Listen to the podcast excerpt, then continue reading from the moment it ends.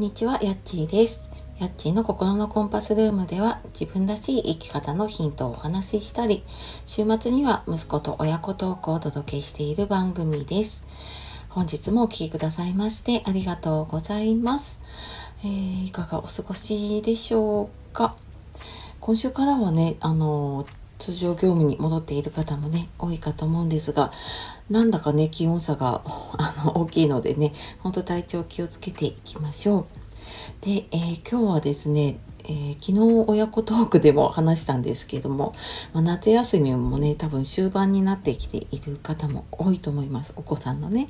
なので、まあ、夏休みのその自分の時間がないっていうのの解決方法をお話ししようかなと思います。えーこれを聞いている方、うんなかなかねあの子供が夏休みだったりするといつも通りに自分のことができないとかね、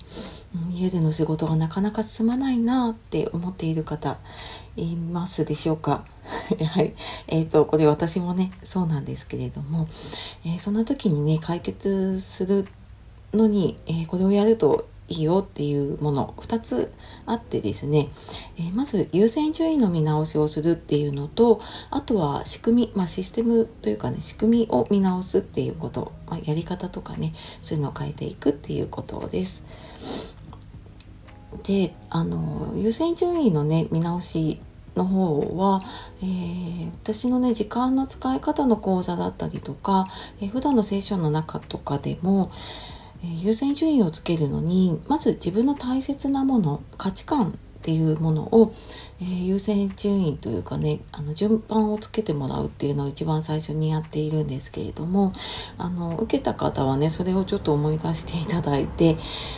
普段の優先順位と普段はね仕事が優先なんだけれども休みの日は家族が優先っていう方もいると思うんですね。まあ、これあの仕事の日も休みの日も変わらないっていう方もいれば休みの日になるとやっぱり家のことの優先順位が高くなるっていう方もいると思うので、えー前に立てたねその時間の使い方というかスケジュールのままだと多分優先順位がちょっと変わってきちゃうとそれによってスケジュール入れる順番とかもね変わってきちゃうと思うので、えーその優先順位でねまず自分がその休みとか、えーお子さんの夏休みの時に何が大事かっていうことをちょっと見直してみてでうんそこで優先順位つけたものでさらにこれ何のためにやるのかなっていうところを、えーしっかりこう見極めた上でね優先順位つけていくと、えーブレなくなるかなと思います。でまあそうやって優先順位をちょっと見直していくっていうこととあとはもう一つ、まあ、仕組みというかねやり方を変えるというか見直すっていうことですね。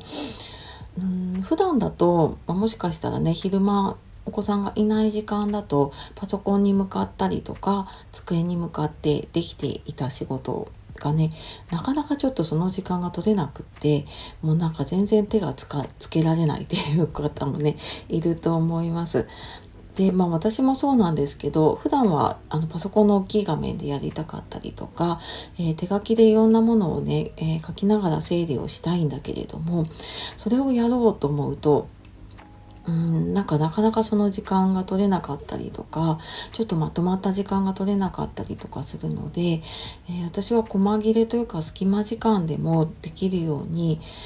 まあ、これは家族がいる時のやり方にはなるん家族がいる時だったりとかちょっとなかなかねその机に向かう時間が取れない時なんですけれども、まあ、スマホを使っていて必要なものは全てそこにメモをしていけるようにしています。えーこれ私が今と違って会社勤めをしていた時に、えーいろんな発信音声配信とかブログとかをねやり始めた時に、まあ、机に向かう時間って本当朝と夜ぐらいしか取れなかったので、まあ、その間に音声配信のまあ、台本というかね、まあ、こういう風に話そうっていうテンプレートを作っておいてでそれをスマホのメモに入れてあるのでそこにちょっと空いた時間にちょちょっとあ今度これ話そうみたいな感じで簡単なテンプレートに台本を作ったりとかあと、まあ、ブログだったりとか何かコンテンツ作るとかっていう時もその大体考える順番だったりとか、まあ、ブログのテンプレートっていうのをまあスマホの、まあメモとかだったりあとパソコンで後で作業したいなっていう時はね Google ドキュメントを使っていてそれだとスマホでも同じように、えー、メモメモ代わりにね入力していって後でそれパソコンで開いたりとかできるのであ私はスマホが iPhone で、えーと、パソコンが Windows なのでねあのそういうふうに同じもので使えるようにっていうので、えー、選んでやっています。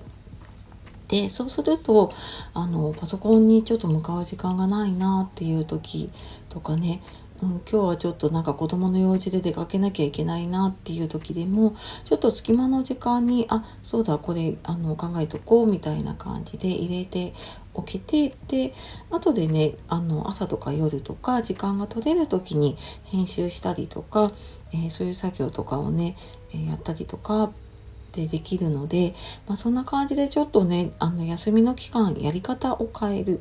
で、えー、自分のねやりたいことをやるためになんか何を優先すべきかということでね。まあ、それでもやっぱり家族優先っていう場合には、ちょっとこの期間はね、あの、やる量を減らすとか、そういう風なのも必要だと思うんですけれども、まあ、やり方をちょっと変えるだけでもね、あの、だいぶできること増えるかなと思うので、えー、今日は夏休みの時間がないの解決法っていうことでお話をしてきました。で、えー、詳しくは、えー、私のメルマガの方だったりとか、メルマガの方ではね、メールであの直接やり取りをさせていただいているので、えー、なんかこういう時どうしたらいいかなっていうのとかもね、あのご質問いただければと思います。はい。えー、では今日も最後まで聞いてくださいましてありがとうございました。素敵な一日をお過ごしください。さようなら、またね